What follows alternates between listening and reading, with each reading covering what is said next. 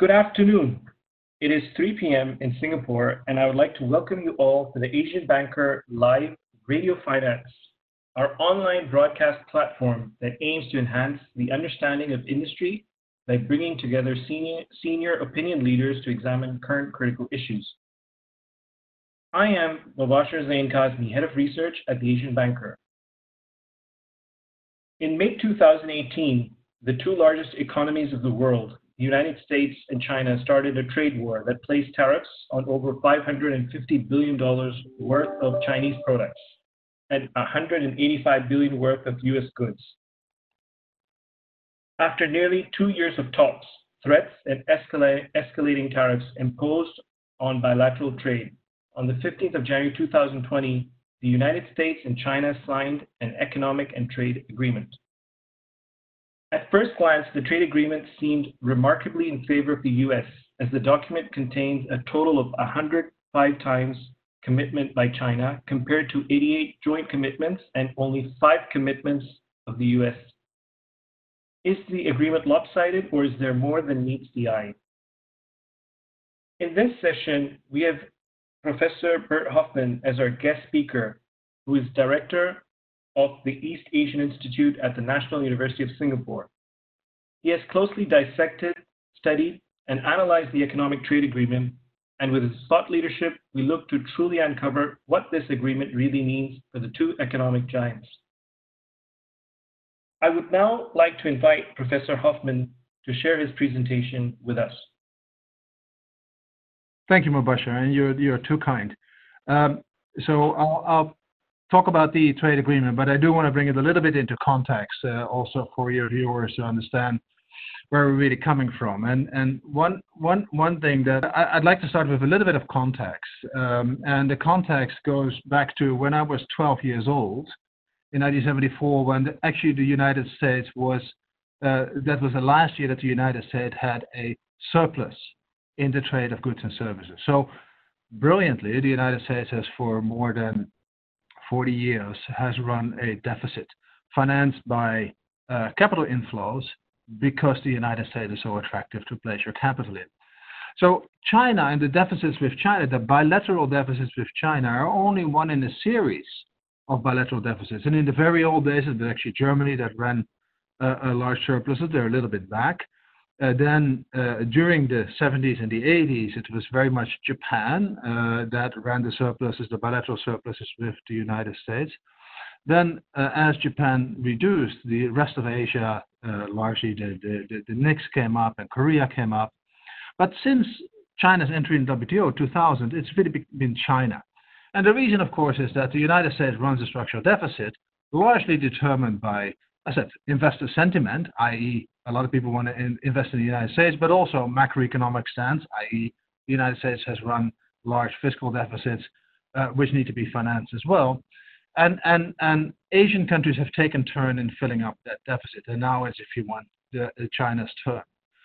But there's more to it, to, to China and the US relationship. Uh, really, China is now at the center of global value chains. And um, the slide that you see is an illustration of that 2016. China is really the center of the world. Whereas 20 years ago, China was a bit of a backwater, a supplier to a supplier to Japan. Uh, so a completely different role today than, than in the past. And it also makes the trade war between the United States and China, uh, if you want, so risky because disentangling the, the intricate web on the right side will be very costly. Uh, China has increasingly reduced its reliance on imported value added, but that's if you want in line with what has been happening. But it has been increasing value added to the exports of other countries. And what it really means is that they have been exporting lots of intermediaries. Uh, today we're fighting with the coronavirus, and you'll see that effect uh, uh, in the short term. But in the medium term, China has been increasing its uh, its supply to other countries, and therefore other countries rely much more on the export of China, including the United States, but especially here in the region. And Vietnam and Singapore are standing out here in the region. Uh, in tech, the dependence on China uh, from a value-added point of view is even larger. I mean, if you if you look at how much China supplies, it's been rising. And trading partners for China have been supplying less and less value added to China. In part, that's because now far more companies that used to be abroad, they're now actually in mainland China and supplying to the Foxcons of the world there. And to illustrate, in in the first version of the iPhone that was made in China, China's domestic value added was only 3%. The last version of the iPad, uh, the iPod, sorry, uh, the, the iPhone, the iPhone now has 25% of China domestic value added. So China is is enlarging its supply chain. Final point on on the context, and that is really, uh, and it's trivial, but how large China is. I mean, if you start disrupting global value chains, if you create trade tensions, you have to understand that in the short term, there is very little alternative. People talk a lot about Vietnam was benefiting from the tensions. People talk a lot about Mexico benefiting from the tensions. Fair enough. But China has 28% of world manufacturing. Vietnam has 0.6% of world manufacturing. So It is very hard to see any kinds of substitute in Vietnam. Mexico, 1.5%, still a very, very small player compared to China, uh, uh, and as a fact, compared to the United States itself. So there is really no alternative in the short run to all the supply from China in a multilateral sense, in a global value chain sense, but also in a bilateral sense. Now, let's come to the agreement. And the agreement indeed came came after almost two years of haggling with accelerating tariffs, with an almost agreement in April next year that then that then was, was in the end, fell apart because of political opposition in China to to the terms and the way the United States thought of enforcing it. But we now have something of a truce, uh, a phase one agreement. There's a little bit of tariff reduction, but very little, and I'll uh, explain a little later how much it actually is. There are some issues in intellectual property rights are being addressed. It's always been a bone of contention between China and the U.S. Frankly, China had moved already, and this was relatively easy to agree on. Technology transfer, frankly, since the entry of China in the WTO in 2001, Uh, the policy was that there was no forced technology transfer, but the practice worked out a little differently. Now there is a commitment as part of the uh, agreement. Uh, agriculture, a very interesting area where China promised not just to buy more, but also from the United States, but also to actually recognize their product safety rules. And that is quite exceptional to have a one-sided recognition of those rules. Financial services, again, China had already said it would open up for fully 100% 100% owned foreign entities. Uh, now uh, they have reconfirmed that if you have a chapter on currency, it by and large says, well, you need to not manipulate your currency. That's already a commitment made in G20. This confirms this. And then, and then there is what is very important for, for President Trump, I would say, is the expanding trade chapter. And in part, that's agriculture. In part, that's manufacturing. In total, it should be $200 billion in two years. Um, we said You you said in the beginning, uh, uh, Mubasher, that this was an uneven treaty, and it is in a way. Uh, but at the same time, China commits to a number of things that it has already moved on. And so this just counting the commitments is, in a way, a little bit of a distortion. Uh, but nevertheless, it is quite striking how uneven the China shells and the United States shells are. It's indeed the majority of commitments come from China or the joint commitments, and the United States commits to very little, frankly. Um, the additional 200 billion, and this is a slide that uh, that I borrow from the Deutsche Bank, I should say. Um, uh, the Somehow the recognition is not there, but it's from the Deutsche Bank. We looked at the additional import Uh, uh, commitments that China made. Well, it's a lot of agriculture. It's uh, quite a bit of energy, but it's also manufacturing, and it's also services. Service is a little tricky because one really shouldn't count it as an import the way it is defined in the in the phase one agreement, but nevertheless, it is counted. The tricky part here is that the base taken is only about 130 billion itself.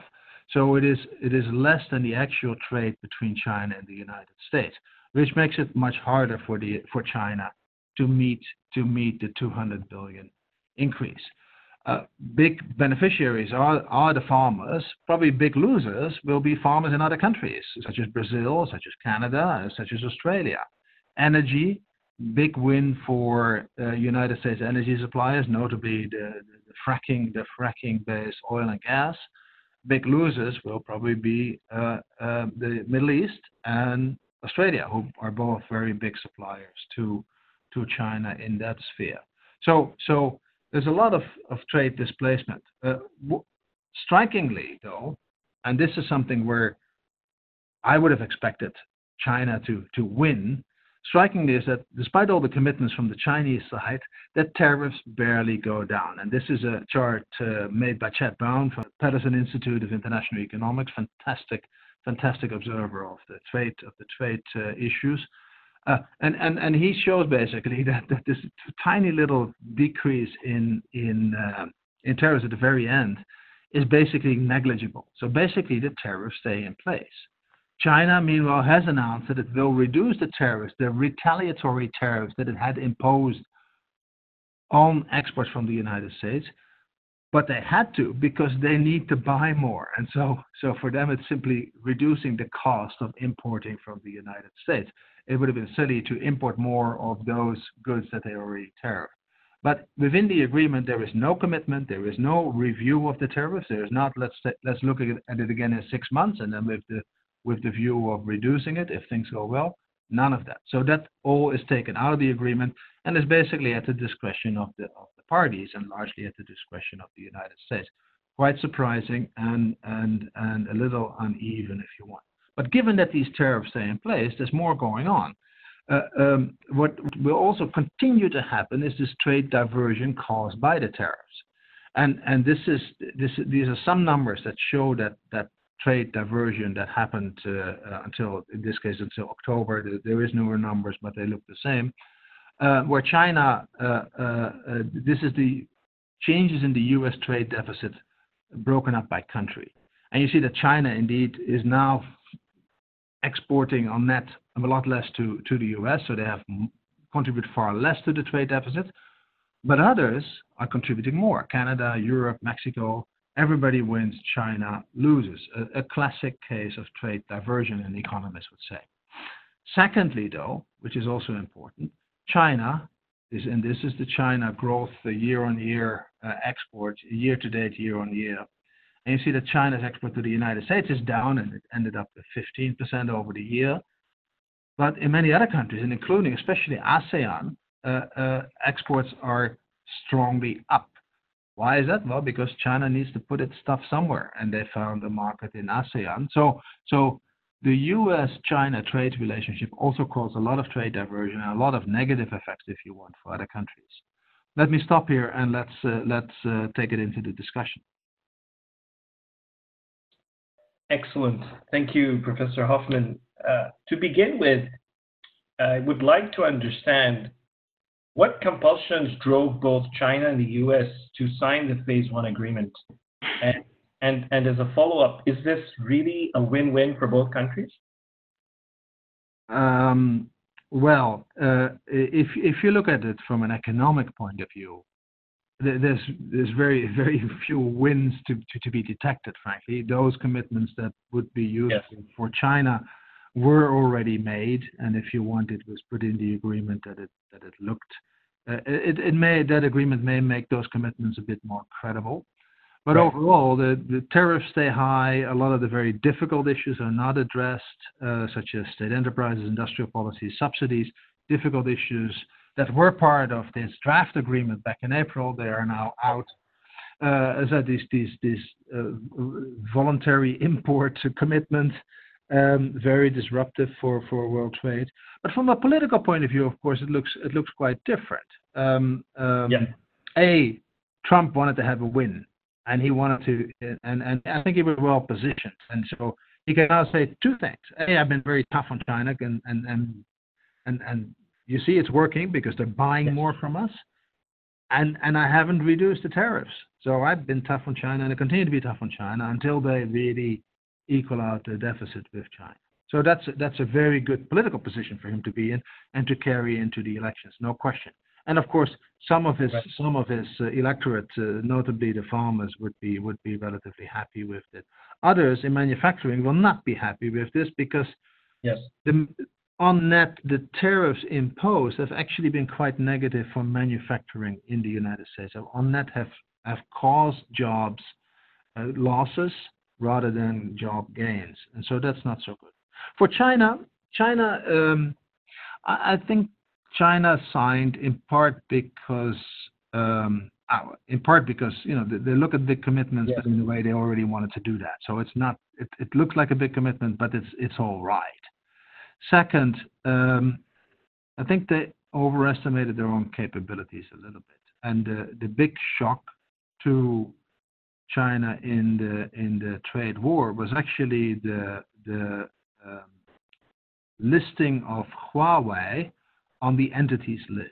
And there it suddenly became clear that China actually missed a lot of, or if you want, the United States had very big, was carrying very big sticks in this in this conflict.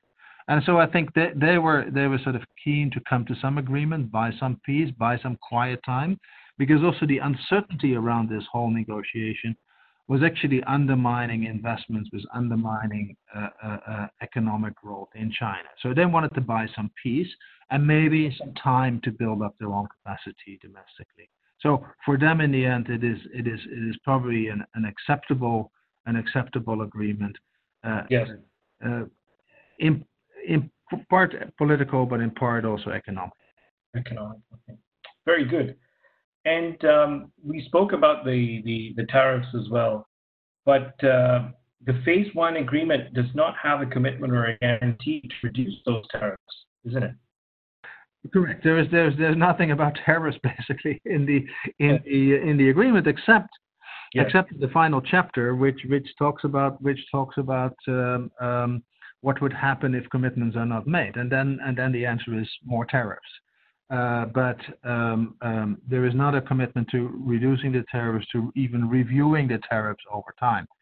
So that would have to be handled somewhere else. Hopefully, it will be handled somewhere else. But uh, but Yes. maybe maybe maybe at least from the United States side, they might feel quite comfortable with uh, with uh, with with the tariff. So it would have to be the China that would argue this. Uh, it, it Right. take some time. Right. Okay. Very good. And um, in terms of the unilateral recognition of standards, we do see that it's um, uh, you know pretty or fairly unusual in trade agreements. But in this instance, China has accepted you know the imposition of U- U.S. food safety regulations on its agricultural exports. Uh, what what it- what drove China uh, to accept this, or how how, There's, how yeah, there's a couple of ways to look at that. The one, the one is that they were forced, i.e., uh, the United States would argue that, look, you know, we've had always this access, but it never happened because you always found some safety requirement that we didn't meet, and then and then we couldn't export. And that happens not just in China, that happens around the world. That happens in Europe. There's different standards, and it's always very hard to do agricultural exports. And so the United States may have argued very strongly to get to get rid of it. But Yeah. the, the, the, the second the second point is that the reality is, of course, that the United States uh, has much higher standards, in part because of their very litigious society. So if there's something wrong with food safety, it costs you it costs you a lot of money. China's Yeah. system is still relatively weak. And maybe China just said, well, look, this, this might be something this, that, that we import their standards, and then our own suppliers would have to would have to meet those standards in order to be able to compete, and that's Yeah. good for China. So, so I think they're also solving a bit of a domestic problem, knowing China quite well, having discussed a lot with with China's Food and Drug Administration on these issues. yes. They had a they had a bit of a difficulty in in upping their own domestic standards. So in a way, this this is, this is maybe reformers using that external pressure to get domestically some things done. Okay, that's quite interesting um, that it's emerged that way. It's it's it's uh, very interesting to see what happens. Uh, I also had a question concerning the dispute resolution. Uh, given that retaliatory tariffs are not allowed, and the only recourse is reverting to the standoff that exists Uh, you know, that existed prior to the phase one agreement. Is there a possibility of a cancellation of the phase one agreement if there is no dispute resolution? I, I think it's it's right now very unattractive, more so now that the coronavirus is, is, Oh. is playing havoc with the Chinese economy. But I think the Chinese will be will be quite will be quite patient, and and I think they're seriously committed to to to to meeting the commitments. Yeah. Um, um, and so so and if there is a bit of a derailing, and if then the, if there were to be a retaliation, I don't think they would walk away. So so I think um, um, I I said for now they want they want they want some some quiet time on the trade front and they can regroup and rethink their strategies. So so but also uh, I said I think the commitments are there to to make this to, to make this agreement work. Okay. And, and so maybe maybe the dispute resolution will never be will never be used. Okay. Yes, absolutely. And looking at the specific steps uh, that the U.S. can take to revamp its manufacturing base, because you did allude it, allude to that in your in your slide presentation. Um, you know, this was one of the key objectives, uh, at least for for the U.S. and for the Trump administration, that they were looking to revamp their manufacturing base uh, and you know create employment and bring jobs back home. So it has. It, will this happen, or is this likely to happen, or is this happening now? Um, well, the the the the evidence thus far, and that's not my evidence, but uh, uh, that's evidence from researchers at the uh, Federal Reserve Board, shows that actually the the tariffs have overall been damaging to employment in manufacturing, as I said. Right. Um, and that's simple. It's not just the tariffs with China, but it's the overall tariff program of, of the Trump the Trump uh, government. In part Right. because because they put tariffs on steel, which made steel products in the United States less competitive, and the downstream sectors that use steel they have more employment than the upstream sectors. I mean, upstream steel is just very very big machines pouring Right. pouring molten iron Uh, uh, and and downstream is is where the jobs are. So if you make upstream more expensive, you become less competitive downstream, and that's basically what happened. So so the, the tariffs is not a way to go, and, and and managed trade is really not a way to go to revamp to make a major rejuvenation of manufacturing. There may be good reasons to think about rejuvenation of manufacturing. Right. And let me say it. One of them is is national security. There's no question that that is the case. But in others, it is also if you have a certain labor force that that really can only do manufacturing, is only trained to do manufacturing. You know, getting some manufacturing back is important to, to create some employment for people that uh, that you feel uh, have gotten the short stick of, of, of globalization. But then what, so, so what do you do? Well, that, that is, you know, are very, very different fields, frankly. It's, it's, it's in part investing more in research and development. If you want to do more manufacturing, you need the infrastructure to match because uh, big, big manufacturing requires, requires big, big logistics and big infrastructure. So, so you'd have to build more of that.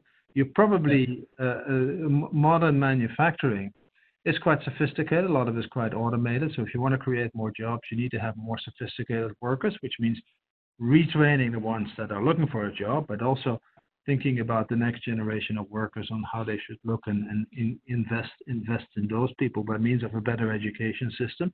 So there, there is a there is a uh, if you want, I, I could sketch a plan, and Yeah. with more time, I could I could make a plan to to revamp manufacturing in, in, in the United States. Tariffs is not it. is not the solution.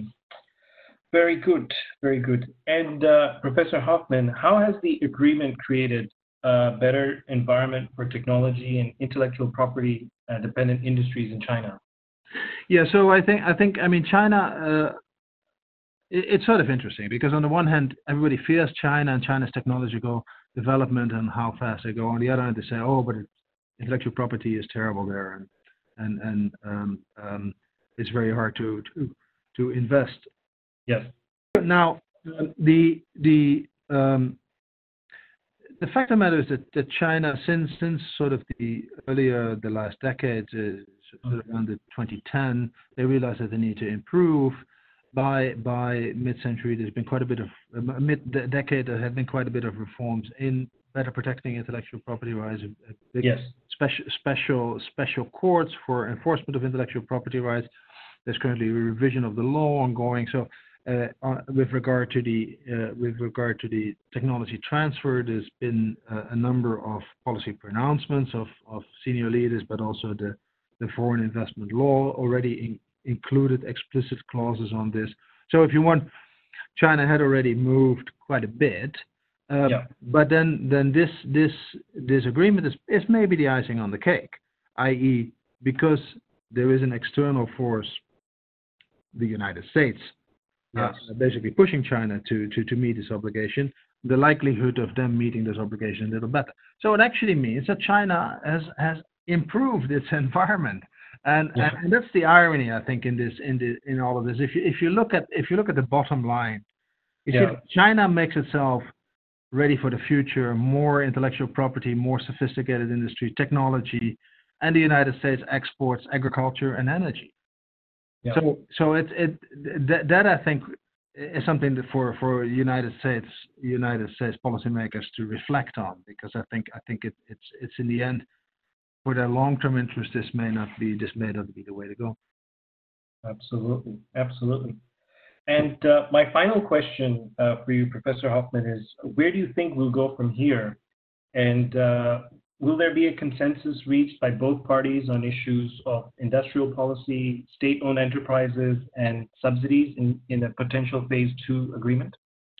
Um, well, first, I think that we're all going to take a break. At least China, U.S. is going to take a break, and, and I don't think much will happen till till the elections. Then, um, yes. as far as I understand, uh, President Trump, he wants to negotiate first with the EU. Right and then with the UK. So it may be that it will take a while before sort of people start looking again at phase two. Um, yeah. Now, there's a big there's a big question on on on um, on whether these difficult areas, these are difficult areas, industrial policy, state-owned enterprises, subsidies, all of them only very weakly addressed or or uh, or regulated in the WTO agreement. So there's a, huge gray area, and China yeah. basically says, look, we have the right within that gray area to have a bit of a darker side of the darker shade of gray compared to some of the some of the uh, Western Western countries, um, and and in a way they, they they're not they're not wrong there. However, those Western countries they think very differently, and they see these areas is the big bone of contention, actually the much more important one than the intellectual property right. And, and they have been working uh, on this sort of without China to, to formulate a number of positions. And so it's, it's actually the US, Japan, and the EU that came out with a joint statement in these areas that sound pretty tough on China, i.e., what China is doing now, they can no longer do. Now, the question is whether that is acceptable to China, or and the question is in the end whether they need to give in. Uh, the objective question, of course, is how how important is industrial policy for a country? How important are subsidies? What what role can subsidies play in there? Can some of that be WTO compatible or not? Whether such subtle discussions will be raised during during the process remains to be seen. But it would actually be it would be really important. There are there are, in my view, there are rules. Yes. There are rules that can be thinkable that can be put in the WTO where everybody would agree and and it would be reasonable to the benefit of the of, of the whole world. Whether that happens uh, remains to be seen. And it's that the bi- a bilateral negotiation is really not the right is really not the right platform for that. That should be a WTO WTO negotiation, should be a WTO discussion, and and hopefully that uh, that, that that will happen in the in the coming in the coming months or year before uh, before phase two negotiations start, so that there is a, a broader consensus yeah. on what what is allowed and what is not. Yes, absolutely. I think uh, you're absolutely on the, on the right track uh, in that sense that there needs to be um, you know, a broader consensus reached. Uh, hopefully, we do see these, uh, uh, these this materialize. I would like to thank our guest speaker, uh, Professor Hofman, uh, for sharing with us your deep insights uh, with us today. We hope our audience has found this session interesting and useful. If you've missed any part of this session, a recording of this will be available on the Asian Banker website. So do visit the website should you like to listen to a playback of the session until the next event, we wish you all a good day, and uh, thank you to Professor Hofman again for his insights uh, for this unique radio finance session. Thank you.